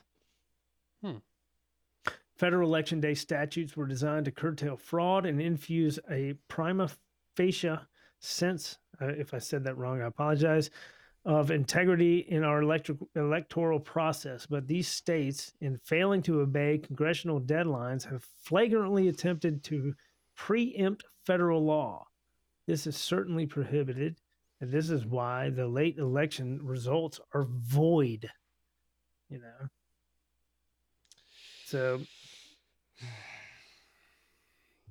you know, That's just an argument, but that's a long, I don't even want them to argue that one, but I kind of do. I think it should be brought up because to keep these shenanigans down, you know, and not happen in the future. Well, like I was saying with Monty, what's to stop at any point from these same tactics getting utilized on a candidate that, let's say, a leftist was super pro for, like, if it came down to, Bernie and Trump, and Bernie was in the situation that the Republicans are in now, like there was all this questionable, like, would it be the same argument? Yeah. Let's say this right here at 1:24 a.m. on November 4th, 2020, Bernie Sanders was leading Trump by 76,712 in North Carolina, 224,992 in Georgia, 687,110 in Pennsylvania. In Michigan, he was up 310,000. Wisconsin, he was up 110,000. All of the Bernie people would be going crazy. Rightfully so. I just, I think it's, I'm more disturbed at the way that the resistance, the rebel alliance has come together to promote such a crazy fucking story. They're willing to believe that, like, okay, 750,000 people mailed in a ballot the day of the election. So that they couldn't in Pennsylvania alone or something. Yeah, it's impossible. It's impossible. It's a little on the Brooks side. They fucking called this shit, man. They were like, oh, there's some media outlets that were like, oh, it'll be the next day. You have to count all the mail-in ballots later. But the mail-in ballots already came in. They had a head start on that shit. Which should have made the day of easier. Right, because nobody was going out and voting in person. Yeah, big Trump. Rabbit ears. Yeah, except Trump people, which kept that day, they had to go, holy fuck, we have to make up 700,000 votes in 30 minutes. Get those fucking ballots from China. Call up Germany and Spain and get the Dominion people on the line now. Holy fuck. And they're like, no, man, we're not even going to look at this shit. We're not even going to look at it. But don't you bring any fucking nooses to a NASCAR race, you goddamn racist. I love democracy. This is democracy. Oh, God. At the end of the day, whatever gives me towards mob rule, Mad Max rules, I'm okay with that. So, oh, man, fucking fuck it, Yeah, it would definitely be nice to not see shit of this nature happen again. But realistically, I have no faith. I have no faith that it'll ever change, which is kind of a downer place to be. But it's also, I think, more realistic. But yeah, I just, there's, it's the question or the statement or the accusation always switches between baseless and widespread. There's no evidence of widespread. Like, you really nailed it on the head with that. Which one is it? Because they mean two different things. And if it's not widespread in one area, but it's definitely localized, like what happens to all the voter suppression arguments that were being touted around? Like you got fucking lines around the block in places like Georgia. Granted, this is 2 weeks prior to the election before it really needed to happen. I just, yeah, it just falls more into that hypocrisy subfolder for me. Yeah. That's about it. Yep. Was there anything else that you want to touch on? No, man, this has been a good night, good talk. You can touch on me anytime. Well, yeah, follow us on all of our social media shit. Behind the Schemes, SCH3M3S. You can email us at behindtheschemes@protonmail.com, SCH33M3S. Yeah, every pyramid has a point. Wait. Let me try another one. The best part of waking up is mind crime in your cup.